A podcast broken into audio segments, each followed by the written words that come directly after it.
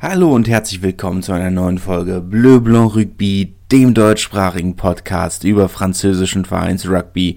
Und ich muss ganz offen sagen, ich hatte es ein kleines bisschen vergessen, tatsächlich, dass wir in den Knockout-Phasen des Champions Cups und des Challenge Cups angekommen sind. Ähm, hat ehrlich gesagt keinerlei Rolle gespielt in meiner Bubble, wenn man es so formulieren möchte. Also, normalerweise Top 14 mein, mein Spieltag oder an Spieltagen ist mein Twitter, mein WhatsApp voll mit Nachrichten, ähm, aber Challenge Cup kein interessiert. Also sowohl auf, also vor allem von französischer Seite war da puh, nicht wirklich Interesse. ähm, heute dann, nee, heute ist ja schon Mittwoch, äh, mit der spät dran, ähm, war ja beruflich äh, unterwegs am Montag und bin erst spät nach Hause gekommen und so, nee. Ich brauche noch den einen Tag mehr, um, äh, dachte noch, brauchte den einen Tag mehr, um meine Zeitungen zu lesen und alles drum und dran. Ähm, von daher ist ja heute schon, äh, schon, schon Mittwoch, das hatte ich auch fast vergessen. Aber Montag war dann in der Zeitung äh, große, nicht nur, war sowohl bei Medial Peak als auch bei L'Equipe große Editorials, äh, wie die südafrikanischen Teams den Champions Cup bereichert haben.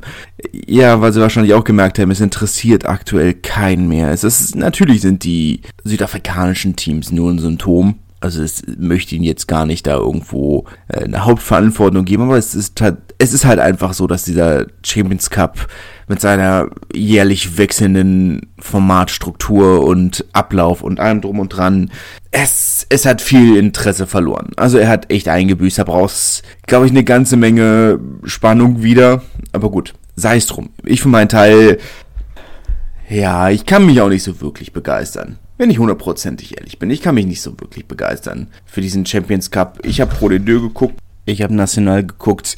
War auch spannend, stand genauso viel auf dem Spiel. Finalspiele, wenn man es tatsächlich äh, so bezeichnen möchte. Ähm, war spannend, war spannend. Gab es auch einige Entscheidungen, über die wir durchaus noch ähm, reden müssen, beziehungsweise tabellarische Entscheidungen beim Champions Cup, äh, nur mal kurz für den Ablaufplan. Äh, wir machen Champions Cup, wir reden über die französischen Teams. Wir machen Challenge Cup ganz, ganz schnell, weil ganz offen, es interessiert halt wirklich niemanden. Also einfach niemanden. Das ist halt einfach so. Und dann reden wir über Pro National. Und ich glaube, das wird ganz witzig. Toulouse hat äh, 33-9 gegen die Bulls gewonnen. Haben im Stadium gespielt, im Fußballstadion der Stadt der TVC äh, ja vorne rein am 1. April am Samstag ähm, ein neues äh, Trikot veröffentlicht in Rot ähm, zu Ehren des Rugbyvereins der Stadt gesagt haben, wir machen jetzt ein rotes Trikot und äh, normalerweise spielen sie ein, ein Violett, weil Toulouse ist ja auch bekannt als Civil Rose. Entsprechend also dieses ähm, violette Trikot, wobei das Rot und Schwarz ja in der Stadt auch eine große Tradition hat. Gerade Rot hat in der Stadt eine große Tradition. Da gibt's ja eine ganze Menge, ähm, eine ganz große Geschichte. Zum einen ähm, mit den Richtern, die rote Roben getragen haben, die erste Universität der Stadt, wo die Professoren rote Roben getragen haben. Und natürlich auch mit, äh, mit den vielen spanischen, katalanischen Geflüchteten äh, während des Franco-Regimes, die ja hauptsächlich auch ähm, naja, rot waren, muss man ja auch sagen. Entsprechend hat Toulouse auch eine sehr lebendige ähm, linke Szene. Sehr viele ähm, linke Kultureinrichtungen, die auch zu dieser Farbgebung der Stadt beitragen. Aber vor allem natürlich diese, diese rötlichen ähm, Steine, die für den Gebäudebau gerade in der Innenstadt verwendet wurden. Äh, deswegen ja Toulouse als Civil Rose bekannt. Ich entschuldige mich, mein Laptop gibt Geräusche von sich. Die Katzen auch, falls ihr es hört. ähm, mal schauen, was, äh, ob ich das, die Hintergrundgeräusche minimiert kriege, aber ich bin ja, ich bin ja kein Audio-Ingenieur. Äh, ja, das muss man ja auch sagen. Ähm, bin da kein Tontechniker. Ein bisschen schneiden kriege ich hin, aber der Rest ist ja dann, ähm, ein bisschen was kriege ich hin, aber ich bin kein Experte auf dem Gebiet, also wenn Geräusche im Hintergrund mit dabei sind, dann, dann ist es so. Wie dem auch sei, dieses Trikot ist, äh, ja, hat sich, nachdem alle drauf reingefallen sind, hat sich das als äh, Poisson d'Avril, als Aprilscherz herausgestellt. Waren einige Leute nicht begeistert. Ich weiß noch nicht, ob es ein Marketing-Trick war, weil letzten Endes, sie haben, sie haben gesagt, äh, ja, also wir haben so viele Vorbestellungen reingekriegt, dass wir das jetzt tatsächlich machen werden. Und ich weiß nicht, ob das, ob das der Plan war von Anfang an. Ist ja dann manchmal so. Aber gut, ähm, Spiel war, ja, meine, die erste halbe Stunde, äh, Toulouse gerade nach den Kickoffs mit großen, äh, großen Problemen nach den Unkicks, äh, zweimal direkt nach dem Unkick ein Penalty weggegeben. Vor allem ähm, wegen Holding On. Also das eine Mal haben sie den Ball nach vorne verloren, direkt in die Arme der, der Bulls. Und ja, ist nachdem die Sonne dann angefangen hat zu scheinen, ging es dann äh, doch gut vorwärts. Ähm, 33-9 das Endergebnis kann man auch in der Form unterschreiben. Toulouse, und das sagen wir ja immer mal wieder, und das habe ich in diesem, dieser Saison ja schon einige Male gesagt, Toulouse weit von ihrer Bestleistung entfernt und trotzdem ein souveräner und eindeutiger Sieg. Aber ich sag mal, gegen ein Team wie die Sharks jetzt im Viertelfinale, dann wird's, muss schon ein bisschen mehr als das kommen. Ja. Gerade was Gassen angeht, haben einige französische Teams an diesem Wochenende Probleme gehabt, aber da muss echt, echt mehr kommen. Ja. Montpellier hat in Exeter unentschieden gespielt. Auch ein merkwürdiger Satz für ein Knockout-Spiel. 33 zu 33 nach Verlängerung. Exeter dann letzten Endes weitergekommen, weil sie einen Versuch mehr gelegt haben. Aber eine bescheuerte Regelung. So unglaublich unzufriedenstellend für alle Beteiligten meine, wenn wir schon mal an diesem super, super unglaublich seltenen Punkt sind, was ja nun wirklich, ich meine, wie oft das ist in den letzten Jahren vorgekommen? Bayern Biarritz, beziehungsweise Biarritz Bayern im Relegationsspiel, Toulouse Munster vor zwei Jahren, beziehungsweise Munster Toulouse im Aviva Stadium. Und da, wann war davor das letzte Mal? Wann war davor das letzte Mal? Ich glaube, Cardiff Leicester 2010, 2011, dass wir an diesen Punkt gekommen wären. Gut, es gab dieses eine Premiership-Finale zwischen Saracens und Northampton, möchte ich sagen. Ich bin mir in jedem Fall sicher, dass Northampton involviert war. Wo die Saracens, ich meine, sind die Saracens, äh, die dann den Titel aufgrund der besseren Versuchsstatistik äh, bekommen haben. Aber wo du denkst, ja, das ist, ist das wirklich die Art und Weise, wie man so ein Spiel gewinnen möchte oder wie man weiterkommen möchte? Penalty Shootouts kommen im Rugby so selten vor. Ist immer was Besonderes. Damit hättest du gesagt, das ist ein, man, auch das ist ein Ergebnis, an das man sich eine ganze Weile erinnern wird, aber so ein Penalty Shootout daran hätte man sich, äh, hätte man sich lange, wir haben zehn Jahre lang über das Penalty Shootout von zwischen Cardiff und Leicester geredet. Einfach weil es so selten vorkommt wo man hier dann, weshalb man dann sagt, die Regelung ist nee, also machen wir nicht mehr und äh, finde ich enttäuschend. Montpellier lange in Unterzahl, sie haben losgelegt wie die Feuerwehr, haben dann zurückstecken müssen und dann Ewigkeiten in Unterzahl gespielt.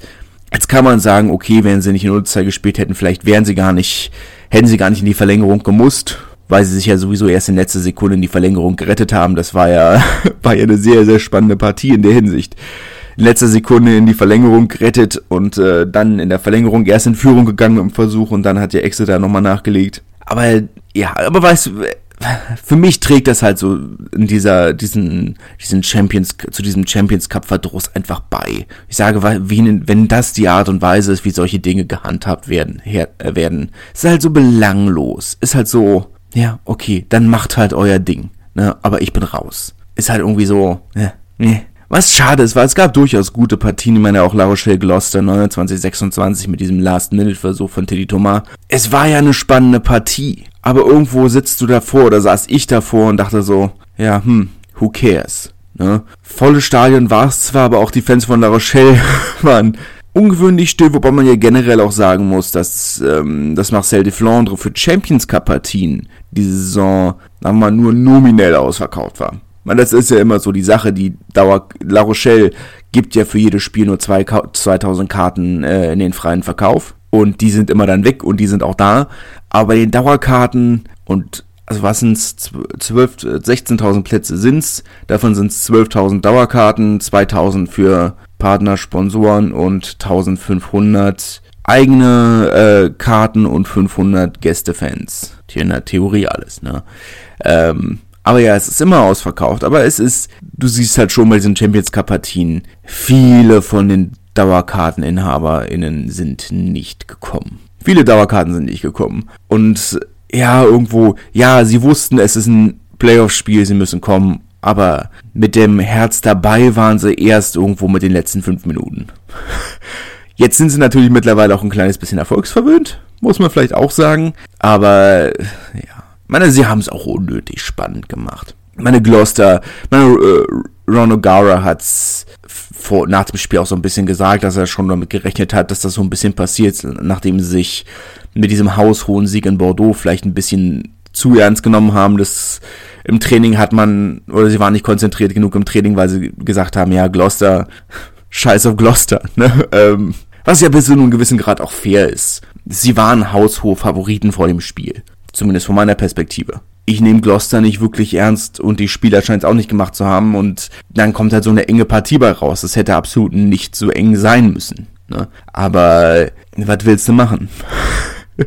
sie haben es am Ende geschafft und das ist das ist ja erstmal so diese wichtige Sache. Sie sind weitergekommen, sie haben gewonnen. Und alles andere ist dann vielleicht auch zweitrangig, alles andere kann man lösen. Aber ja, war ein mentales Problem, wie man so schön sagt. Ne? Im Viertelfinale, was dann jetzt ansteht, spielen dann Toulouse zu Hause gegen die Sharks aus Durban und La Rochelle zu Hause gegen die Saracens. Das ist dann nochmal ein ganz anderer Test, aber ich glaube nicht, dass sie die Saracens unterschätzen werden.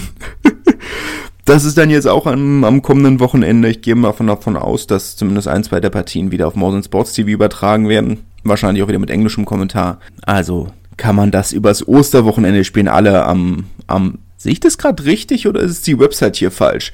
Die Website zeigt mir an, dass sie alle Samstag um 16 Uhr spielen. Das kann nicht richtig sein.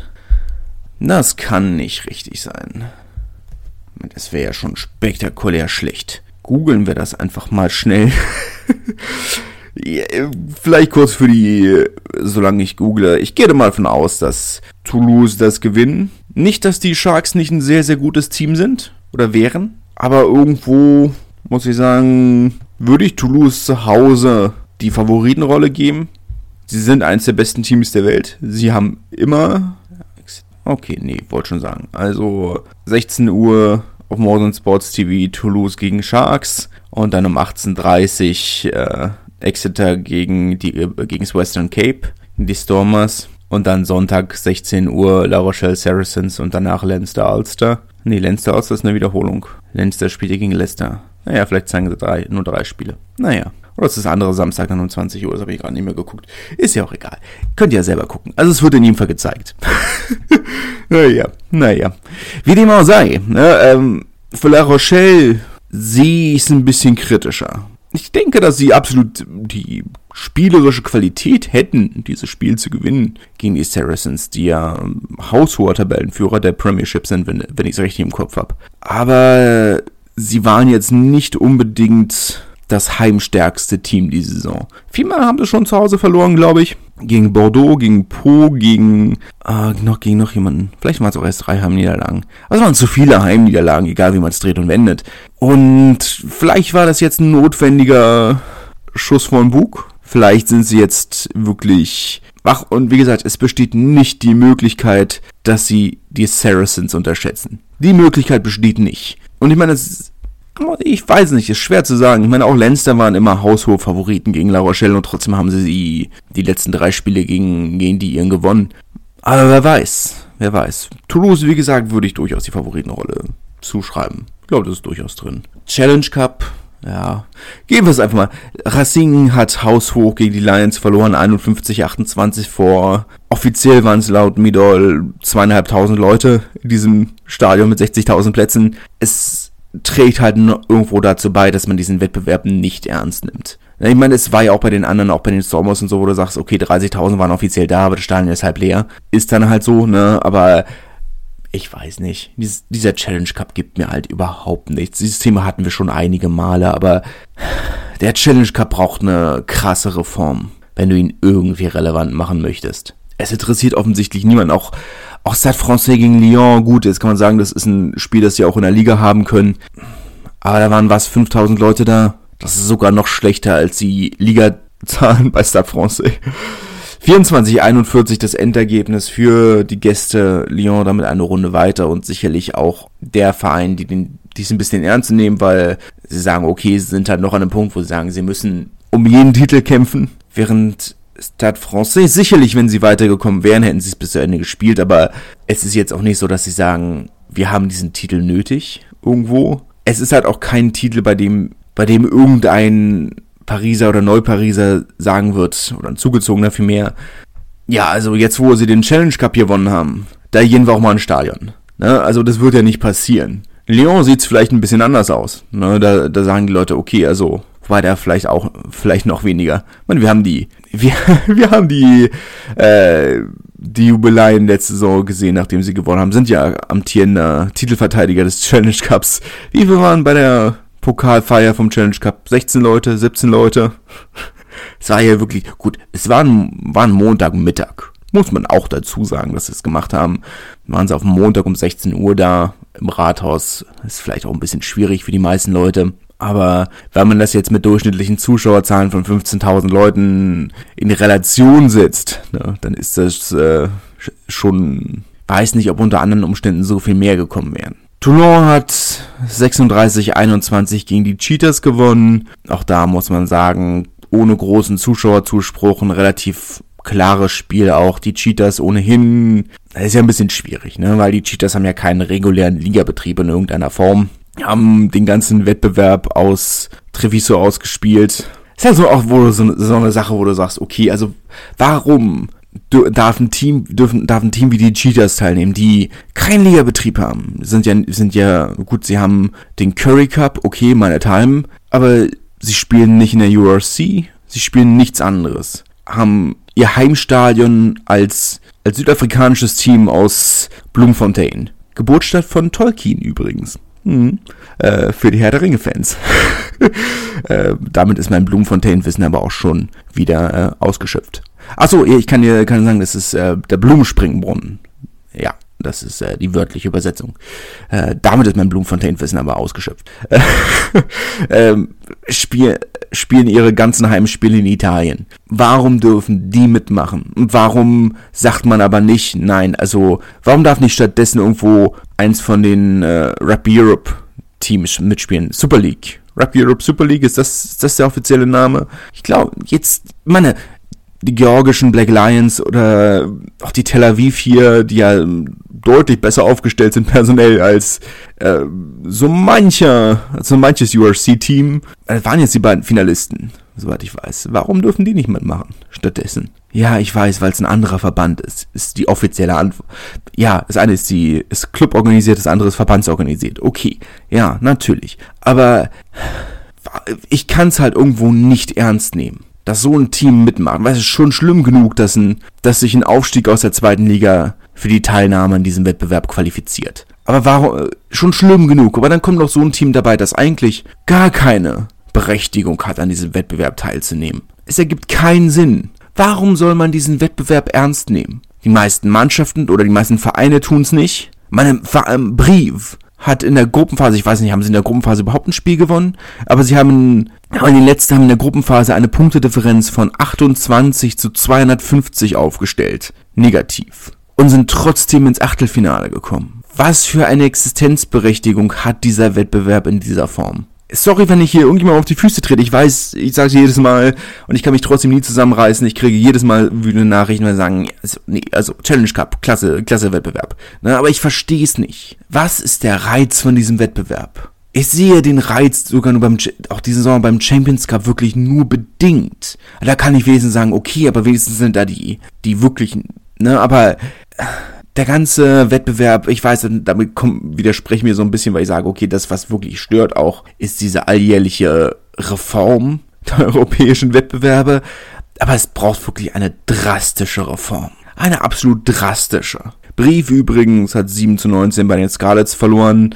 Äh, unsere Berliner Vertretung Oskar Rixen äh, ist ja immer noch äh, mit einem Muskelfaserriss im Oberschenkel ausgefallen. Er fällt ja immer noch aus. Clermont haben überraschend in Bristol gewonnen, 26 zu 33. Bristol, die vom, von den Namen, die auf dem Feld her sind, eigentlich deutlich besser sein müssten, als sie sind, aber auch in der Premiership, so wie ich es verstehe, absolut bodenlos. ähm, waren ja lange auf dem und den letzten Platz können sie aktuell nicht haben. Die letzten beiden Plätze gehen ja an Wasps und Worcester. Bristol, ja, Achter von elf. Elf Punkte hinter einem Playoff-Platz. Naja, Für das, was sie aufwenden, ist das schon, schon wenig. Aber sie haben sich gesteigert. Ich meine, drunter meine Bath und Newcastle, meine Bath profitieren ja aktuell sehr davon, dass sie nicht absteigen können. Die haben ja auch alles einmal komplett auf den Kopf gestellt. Newcastle ist ja auch immer so ein Kompromiss. Ähm, Newcastle sind ja so ein bisschen das Brief, das englische Brief. Du sagst ja, immer am Underperf immer oder deutlich über den finanziellen Mitteln gespielt. Aber naja. Aber naja.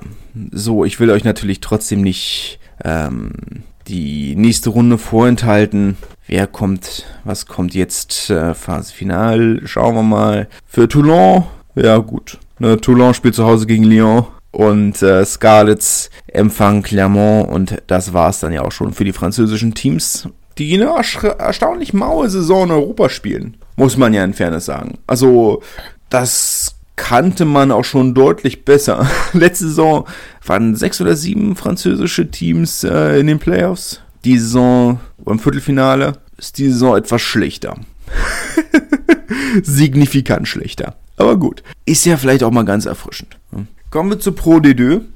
Dort gab es sehr viel spannendere Ergebnisse, nämlich vor allem im Abstiegskampf will sich keiner so richtig äh, seinem Schicksal ergeben, was ich sehr erfrischend finde nach ein, zwei, drei, vier sehr langweiligen Jahren unten drin. Gut, Massi ist immer noch eine Sache, aber die anderen vier Teams, die um den oder gegen den anderen Abstiegsplatz kämpfen, die geben, geben sich schon Mühe. Ne? muss man ja auch mal loben dann erkennen. Colomiers auf der anderen Seite hat 23, 26 zu Hause gegen Monomasson äh, verloren. Unter anderem ein sehr strittiger Versuch von äh, Thomas der äh, Flanker, der auf dem Flügel ganz wild mit dem Kick den Ball im Spielfeld gehalten hat.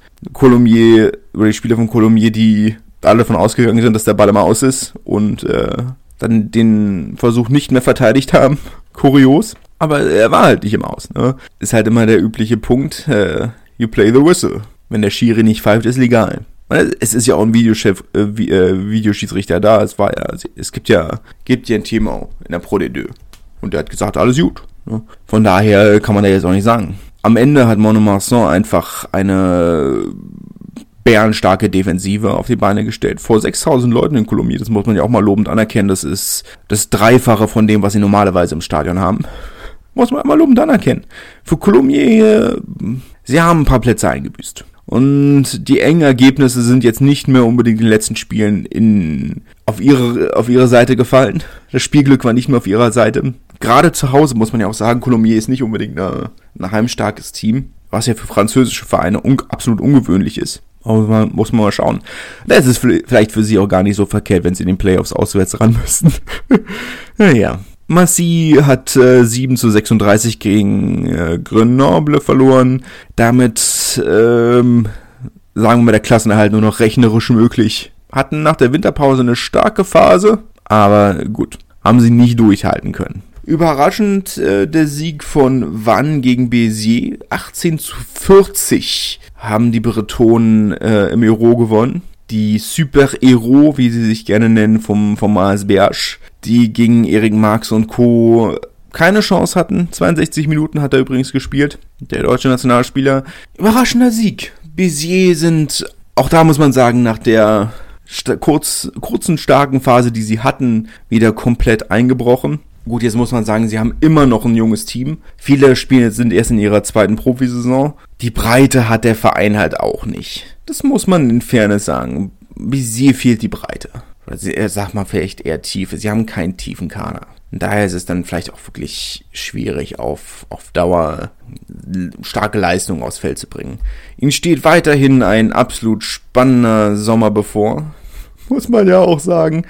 Ähm, die Stadt, die ja aktuell Eigentümer des Vereins ist, die ja schon seit einigen Monaten Abnehmer suchen, das könnte dann jetzt zum Sommer wieder ein großes Thema werden. Sagen wir es mal vielleicht auch so rum. Unter den aktuellen Bedingungen wird niemanden wird es wahrscheinlich niemanden Interessanten geben, der den Verein übernehmen möchte. Aktuell gibt es ja immer noch keinen, der den Verein übernehmen möchte.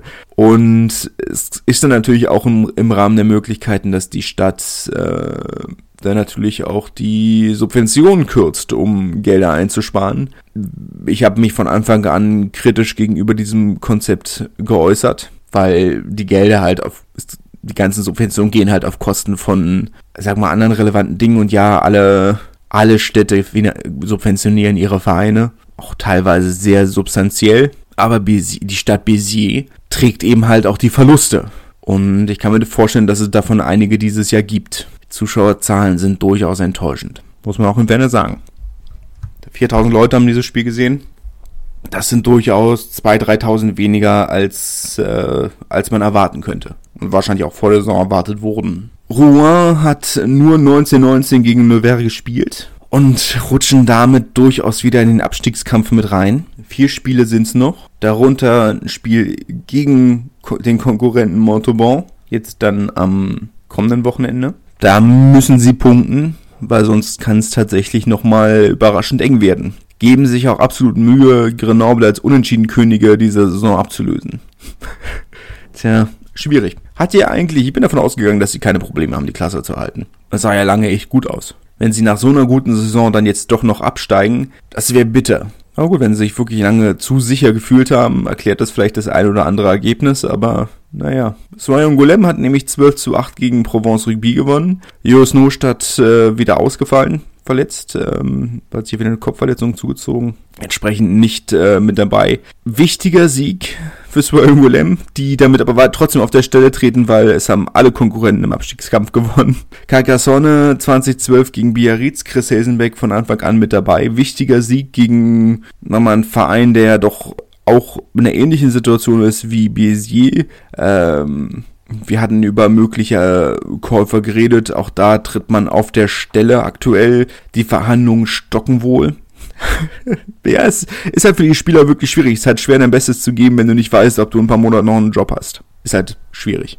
Muss man auch abwarten, aber Carcassonne hat das Beste daraus gemacht, 20 zu 12 gewonnen, gegen ein durchaus starkes Team in der Theorie. Und auch Montauban hat gewonnen, 30 zu 15 gegen Aurillac. Auch wenn man hier natürlich sagen muss, dass Aurillac äh, für die ist die Saison eigentlich durch. Die sind wirklich in keiner Gefahr noch abzusteigen und äh, aber nach oben geht auch nicht mehr so viel. Von daher auswärts bei Aurillac generell ein Thema und die Saison fast noch mehr. Oyonnax hat 37-29 gegen Agen gewonnen. Da müssen wir nicht groß drüber reden. Sie haben damit den ersten Tabellenplatz sicher. Vier Spieltage vor Ende.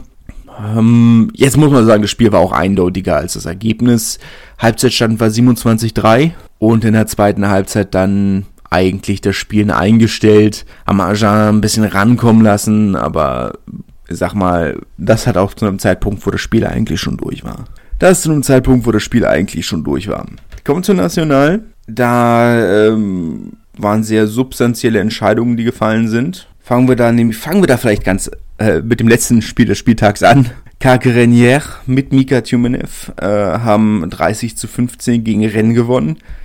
Drittletzter gegen Vorletzter. Rennen musste gewinnen. Das Spiel war lange sehr, sehr eng, bevor Kack-Rennen an, äh, davongezogen sind und äh, den Mitaufsteiger zum Abstieg verdammt, verdammt haben. Ähm, damit stehen beide Absteiger fest. Rennen und natürlich äh, Cognac Saint-Jean d'Angely, die auch nach 23 Spieltagen immer noch sieglos sind. Beziehungsweise nicht nur sieglos jedes Spiel verloren haben. Und deren Abstieg ja schon seit einer Weile feststand. Ähm, bitter für Rennen muss ich ganz offen sagen. Rennen hatte ich nicht viel besser, aber durchaus besser gesehen. Wir haben über vor der Saison über Kernprobleme geredet, nämlich dass sie fast die Hälfte ihres Budgets für Fahrtkosten ausgeben müssen, weil sie einfach deutlich deutlich mehr davon haben als die gesamte Konkurrenz. Ist natürlich ein Riesenfaktor für einen Verein, der ja nicht so etabliert ist wie andere und natürlich dann ein ähnliches Problem hat wie wie Marc Ampereuil in der National 2 äh, sagt, ja, es ist halt kein traditionelles Rugby-Gebiet. Dort gibt es nicht das gleiche Talent wie bei anderen Vereinen, gerade im Süden, wo du sagst, Narbonne zum Beispiel, die zieht halt einfach, die können halt einfach die Spieler von den umliegenden Vereinen einziehen. Ne? Und wenn es in Narbonne nicht klappt, gehen die halt wieder zu ihren anderen Vereinen zurück, aber sie müssen nicht umziehen. Ich meine, Narbonne, wenn du in Narbonne wohnst, du kannst, ohne umzuziehen, auf einem hohen Niveau in Carcassonne, in Perpignan, in Béziers, in Montpellier spielen, vielleicht sogar in Toulouse, Colomiers, das dann aber schon wieder, da reden wir dann schon wieder von einer etwas längeren Fahrt, ne, aber, na gut, anderthalb Stunden, ne, ähm, wäre mir zu lang zum Pendeln, aber sehen ja andere vielleicht anders. Und dazu hast du ja dann noch ganz andere Vereine auf dem hohen Niveau. Das hast du in Rennen nicht, bei den Herren zumindest. Bei den Frauen sieht es auch ein bisschen anders aus, aber bei den Herren hast du das halt nicht. Und dann gibst du halt wirklich viel Geld für Fahrtkosten aus. Du musst, du musst die Spieler überbezahlen und dann kommst du halt an einen Punkt, wo du sagst, ja, dann ist halt auch so eine schwere, äh, schwierige Situation, äh, Saison absolut realistisch, ne, oder absolut erklärbar. Aber es ist halt schade, weil sie teilweise hatten sie 6.000, 7.000 Leute im Stadion. Da hätte durchaus was wachsen können. In einer Region, die halt ähm, erst dabei ist, sich als äh, Rugby-Region zu entwickeln. Das ist schade.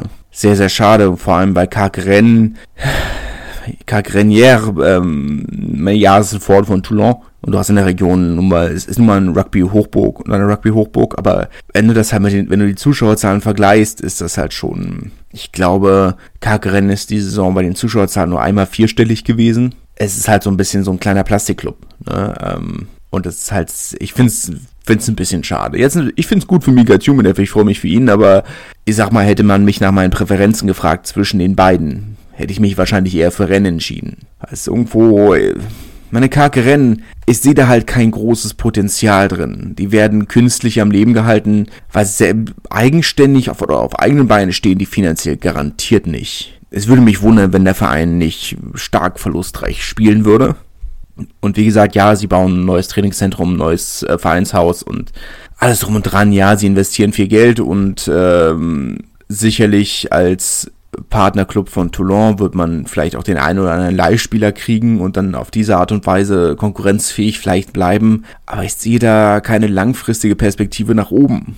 Ich glaube, der Verein ist so gut, ist die Saison so gut, wie er jemand sein wird. Zumal Jer halt auch, meine A, du bist halt innerhalb von einer halben Stunde am Mayol. Also Toulon ist halt einfach die naheliegende Alternative als Verein, was ist wirklich, ist nicht mal eine halbe Stunde Fahrt. Ich meine, ich habe es ja letzten Herbst ein paar Mal gemacht. es ist keine, es ist keine Strecke und die Leute sehen sich, glaube ich, auch eher als Toulon-Fans. Also ich habe in Hier einige Fahnen und äh, Aufkleber an den Autos gesehen. Und dann kommt eben noch zusätzlich dazu, dass du mit, Burat, äh, mit Murat Bujelal einen sehr reichen Mann hast, der in den Fußballvereinen von ihr sehr viel Geld steckt und äh, dann eben so nochmal eine andere Konkurrenzsituation aufstellt. Ist schwierig. Rennen gut, ich meine, jetzt kann man natürlich auch, natürlich auch sagen, Rennen gut mit, äh, die haben fußballtechnisch auch nochmal eine andere Konkurrenzsituation. Ist aber auch nochmal was anderes, denke ich. Aber naja. Ducks haben gegen Tim Menzels äh, Valence 28-23 gewonnen, äh, haben damit äh, auch den Playoff-Platz sicher, hatten sie ja sowieso schon, glaube ich. Ähm, naja, Albi hat den Platz, hat einen Playoff-Platz sicher gemacht. Die haben 24-16 gegen Tarbe gewonnen. Äh, ich glaube, Tarbe das erste Mal die Saison ohne Maxim Oldmann. Dieser, dieses Rennen um die an, um die letzten Playoff-Plätze kann doch mal echt spannend werden. Da sind noch eine Menge Teams im Rennen. Mal echt schauen. Drei Spiele sind's noch. Da kann auch viel passieren. Kurt Haupt äh, hat auch für Nizza gespielt. Oh, hat er gestartet oder kam er von der Bank? Ich weiß, dass er gespielt hat. Äh, ich muss ganz offen sagen, das ist eine von diesen Partien, die ich nicht gesehen habe, weil ich dachte, gegen Cognac, naja, wie spannend kann es schon werden? Kam von der Bank. Eingewechselt wurde in der 54. Minute, ist ja seine letzte Saison als Profi zumindest, naja, schon bekannt gegeben. Aber dieses Spiel nicht gesehen, wie gesagt, gegen Cognac, die, naja, aus 23 Spielen 23 Niederlagen geholt haben. Selbst wenn sie jetzt noch einmal gewinnen, ist das zwar sehr, sehr schön für die Moral, aber es ändert halt wenig an den Fakten. Syren hat auch äh, dank der Niederlage von Rennen die Klasse gehalten. 16 zu 20 haben sie aber gegen Bourg-en-Bresse verloren. Albi, das haben wir gerade gesagt, 24 zu 16 gegen Tarbe. Und Bourgoin hat 33-16 gegen Chambéry gewonnen. Ein leicht überraschender Sieg vielleicht. Ähm, haben damit aber ihre Chancen für die Playoffs absolut in eigener Hand. Und dann hatten wir noch eine wilde Partie in Narbonne, die im, naja, sagen wir mal, ganz, ganz kleinen Derby gegen Blagnac 38 zu 37 gewonnen haben. Ich weiß ja gar nicht. Ich muss auch sagen, ich habe das Spiel leider nicht gesehen. Ähm, es war aber, äh, ja, kann nur von den Dingen sagen oder reden, die mir erzählt wurden. Zur Halbzeit stand es 14, da stand es 14-6. Ähm, weiß nicht, was da dann passiert ist, dass daraus 38-37 geworden ist. Ähm, aber gut. Defensive war dann anscheinend nur noch optional. Naborne muss auch alles auf eine Karte setzen. Sie haben noch eine rechnerische Chance, in die Playoffs zu kommen. Aber, naja. Reden wir im Saisonrückblick noch mal ein bisschen länger drüber, weil dazu habe ich auch noch ein bisschen mehr zu erzählen. Ähm, ich sag mal, da bin ich auch ein bisschen weniger objektiv bei meinem Herzensverein. Da bin ich ja dann doch mal noch ein bisschen, äh, bisschen weniger objektiv, aber da kann ich auch ein bisschen mehr drüber erzählen, das ist dann vielleicht auch äh, anders spannend. Aber gut, äh, reden wir ein paar Wochen nochmal drüber. Bis dahin, ja, das war es nämlich von meiner Seite. Ähm, bei den Frauen ist ja aktuell ähm, dieses letztes Wochenende war gar nicht, das Wochenende davor war noch Coupe de France, aber wen interessiert der? Ähm, da reden wir wieder drüber, wenn der Ligabetrieb wieder losgeht. Da sind wir jetzt auch schon, müssen wir jetzt dann auch schon in die Playoffs kommen. Reden wir da dann wieder drüber, ist dann deutlich spannender. Ähm, ja, ansonsten Ostereier suchen. Ähm, wenn ihr möchtet, ich suche äh, mal wieder oder immer noch, wie auch immer man es definieren möchte, würde ich mich freuen, wenn ihr jemand ähm, Lust drauf hat, diesen Podcast mitzugestalten. Ähm, ich weiß, es kann manchmal ein bisschen dröge sein, mir hier über so eine Dreiviertelstunde zuzuhören. Ähm, da freue ich mich sehr, wenn jemand, äh, wenn jemand Interesse hat, das hier mitzumachen. Vielleicht auch sogar jemand, der noch ein bisschen mehr ähm, über den Rugby-Betrieb bei den Frauen sagen kann. Äh, das wäre natürlich auch mal super spannend. Ähm, aber ich freue mich natürlich über jeden. Auch Leute ohne Ahnung von französischem Rugby herzlich eingeladen. Das kriegen wir schon alles gemeinsam hin. Ansonsten wünsche ich natürlich schöne Feiertage. Wir haben drüber geredet, ihr könnt viel Rugby gucken. Und wir hören uns dann nächste Woche wieder. Am Dienstag nehme ich an. Montag ist ja frei, da sollte ich eigentlich keine Probleme haben, mich auf den aktuellsten Stand zu bringen. Und bis dahin hören wir uns dann und ich wünsche eine schöne Zeit. Tschüss. Schatz, ich bin neu verliebt. Was? Da drüben. Das ist er. Aber das ist ein Auto. Ja, eben. Mit ihm habe ich alles richtig gemacht. Wunschauto einfach kaufen, verkaufen oder leasen. Bei Autoscout24. Alles richtig gemacht. Wie baut man eine harmonische Beziehung zu seinem Hund auf? Puh, gar nicht so leicht. Und deshalb frage ich nach, wie es anderen Hundeeltern gelingt, beziehungsweise wie die daran arbeiten. Bei Iswas Dog reden wir dann drüber. Alle 14 Tage neu mit mir, Malte Asmus und unserer Expertin für eine harmonische Mensch-Hund-Beziehung, Melanie Lippisch. Ist was, Dog? Mit Malte Asmus. Überall, wo es Podcasts gibt.